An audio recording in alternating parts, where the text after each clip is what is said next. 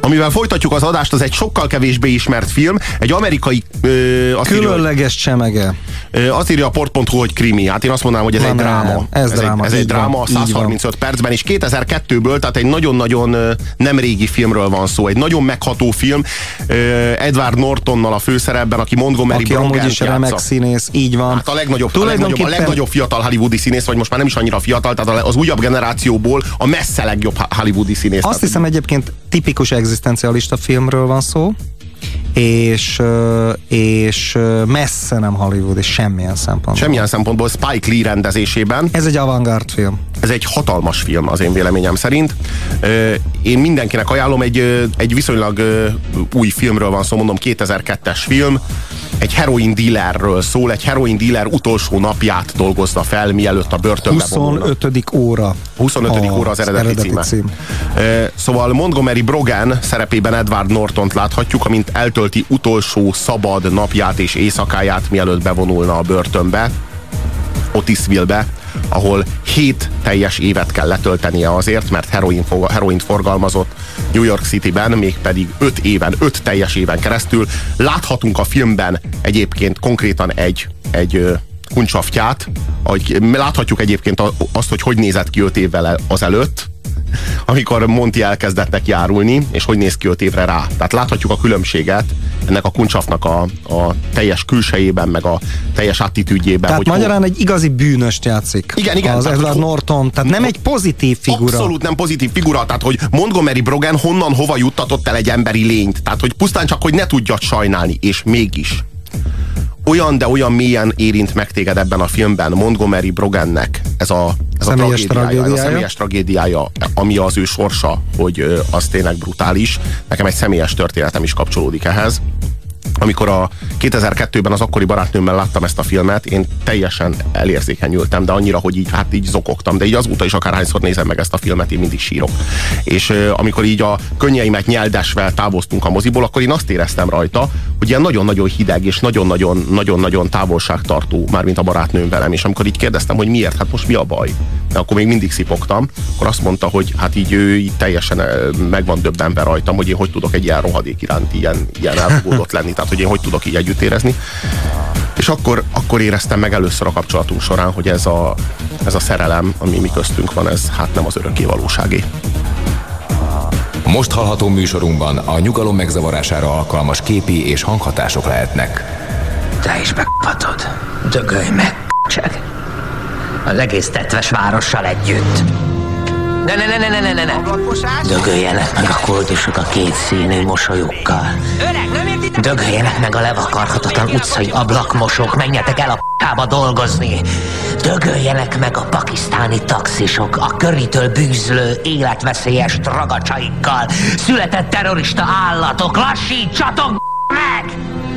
Lehet, hogy elmegyek egy olyan pénisz nagyobbító műtétre. Na, cseszi buzik is. Ezek a borotvált melkasú kontipatkányok, akik a parkokban meg a tereiken élvezkednek, és a kukat rángatják a meleg kábelen. Dögöljenek meg a koreai boltosok a méret drága gyümölcseikkel és a műanyag virágaikkal. Tíz éve rohadnak itt, és még mindig nem beszélni angol. Pusztuljanak a teátkortyolgató, kockacukrot szapogató ruszki mafiózók. Forduljanak fel a tengerparton. Csaló, bunkó, banda, húzzatok haza a fenébe. A feketébe bújt hasszidokkal együtt, akik korpás hajjal lejtenek a 47. utcán, és dél-afrikai apartheid ízű aranyat tukmálgatnak a csóró polgárra. Vigye a feleségének jár ennyi. A brókerek Kaphatják mocskos kapsi kis cézárok. Ezek a szánalmas tőzsde cápa imitátorok gátlástalanul nyúlják le a kis emberek tisztességes munkával megkeresett pénzét. Mi a francot csináljak vele? Mondd az összes ilyen genyládat akarodjon a sitre örökre. Még hogy Bush és Csíni nem tudnak erről. Menj te akkor a p***ába. Tájkód Worldcom. Mind sikasztott. A rohadt Puerto Ricóiak meg huszanülnek egy kocsiba. Na, na, ünnepeljen a csöves brigád. De a dinka dominikaiakhoz képest. Ők még így is született zsenik. Ezt tudni kell, hogy itt Norton megátkozza eh, New Yorkot Tehát azt a várost, ahol ő élt és működött, és ahol börtönbe kell vonulnia. Megátkozza annak összes etnikumát, összes gettóját, népcsoportját, szegmensét, összes életformáját. Egyébként nekem, amikor ezt néztem a filmbe, ezt a hosszú átkot, ennek a nyelvezete meg a hangulata az eszembe jutotta Ellen Ginsbergnek az Üvöltés című nagyon híres, régi, kultikus, hippi, vagy hipster versé, vagy ilyen e- epikus költeményének egy hosszú részét, ahol szintén a New Yorki, tehát így végig sorolja Ginsberg a versébe a mit tudom én, milyen vénlányok és homokosok és buddhisták és kábítószeresek, akik mit tudom én, zsebhokit játszanak a lépcsőházakban. Szóval, szóval hogy, hogy, hogy ez egy véletlen analógia, vagy, vagy esetleg olvasatta ezt a, ezt a, a, a Páki ezt a verset? Érdekes eszköz a filmben, hogy a rendező bizonyos pillanatokban, amikor nagyon-nagyon fontos, dramaturgiailag fontos találkozások, vagy dramaturgiailag fontos mozdulatok történnek, akkor azokat megismétli. És akkor kétszer történik. Tehát így egymásra vágja kétszer. Egy fontos ölelés. Olyan, mintha deja vu lenne. Igen, igen, igen, igen. És ez, ez egy nagyon-nagyon erős eszköz. Például. De nagyon fontos megemlíteni emellett, Terence Blanchardnak a zenéjét, ami egyszerűen magával ragadó, és a filmnek egy utánozhatatlan atmoszférát ad és az ilyen nagyon-nagyon-nagyon mélyre és nagyon-nagyon zsigerekig hatoló hatása van.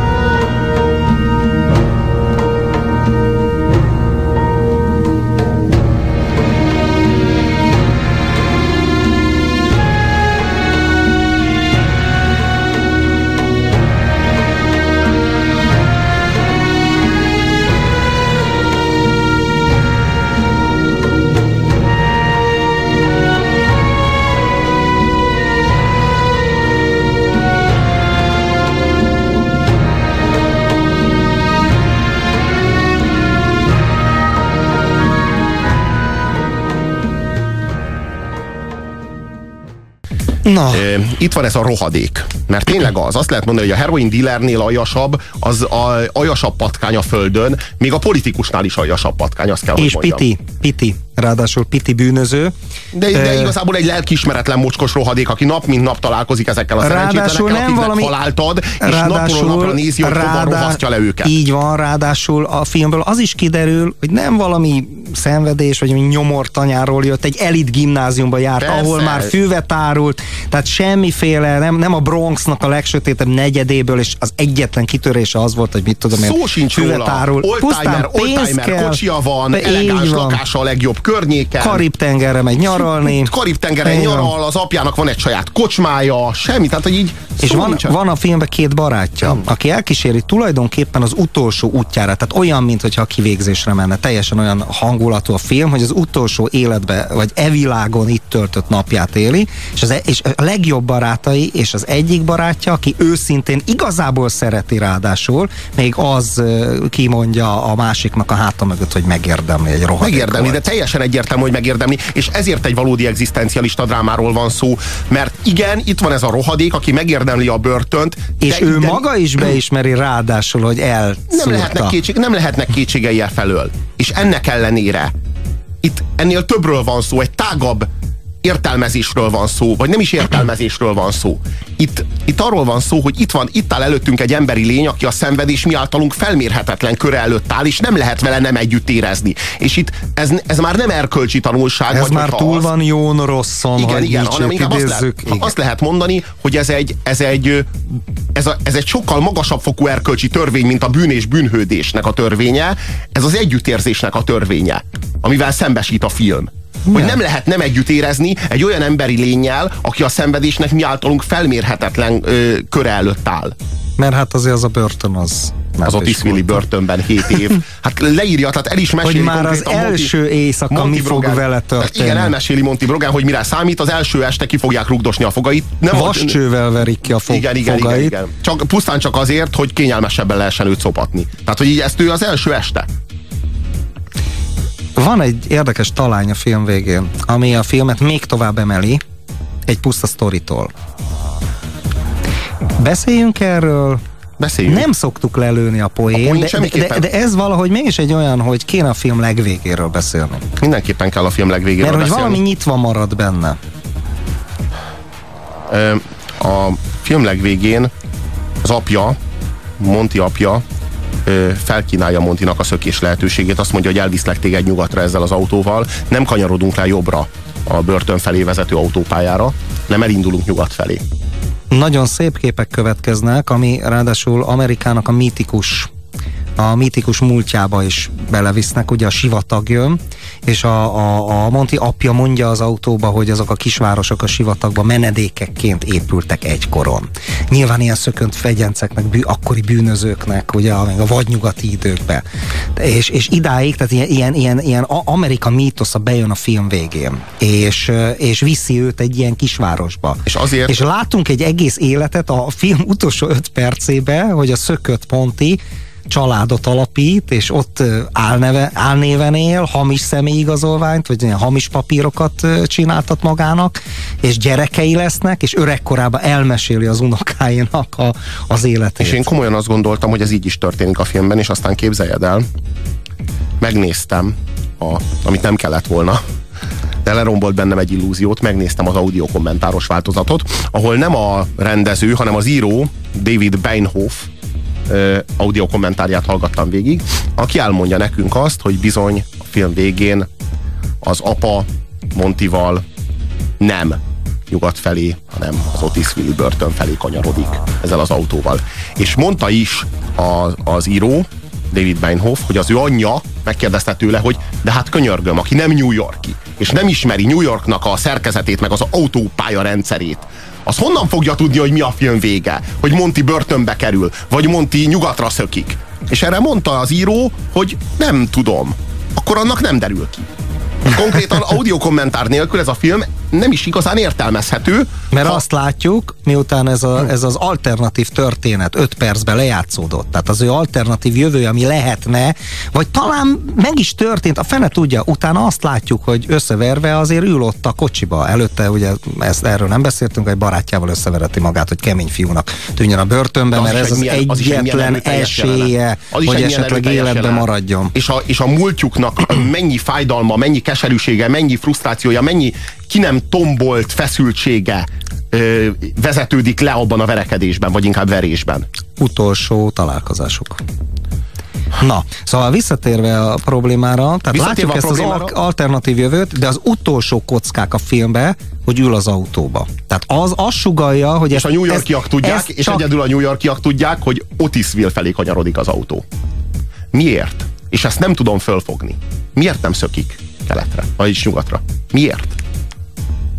Te tudod? Nem, nem, nem, nem, nem. Sőt, Fizetni akar a bűneiért? De várjál, én nekem a film végén, mint hogy nem vagyok New Yorki, nem volt világos az egész, és én azt hittem, még most el nem mondtad ezt az audio kommentárt, én azt hittem, hogy egyszerűen tudatosan, szándékosan a rendező nyitva hagyta. A forgatókönyvíró és a rendező nyitva hagyták a sztorit. Vagy, vagy, tehát egy, egy ilyen, ilyen, mint a kvantummechanikában, egy ilyen komplementer valóság van. Tehát megy, nem megy egyszerre. És döntsük el mi, hogy igazából menjen-e a börtönbe, vagy ne menjen a börtönbe.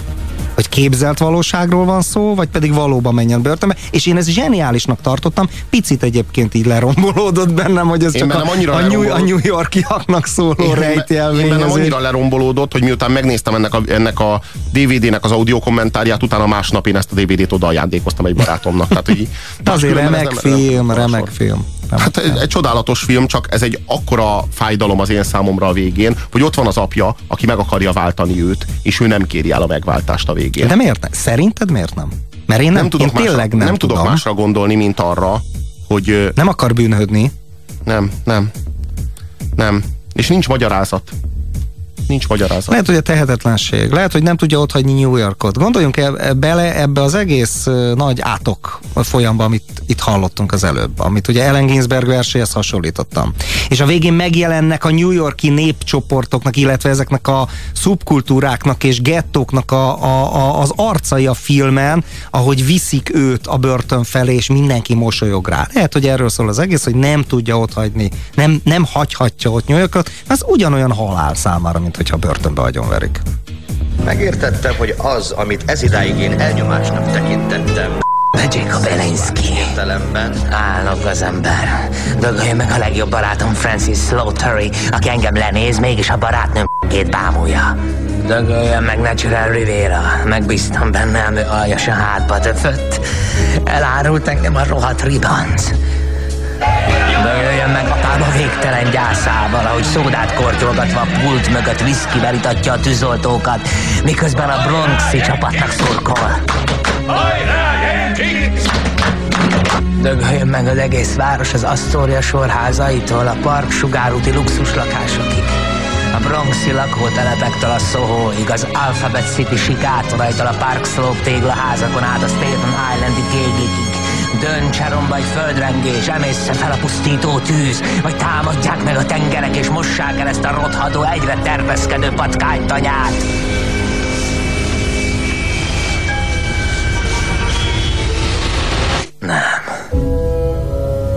Te dögölj meg, Montgomery Brogan. Mindened megvolt, de eldobtad. Te, béna f...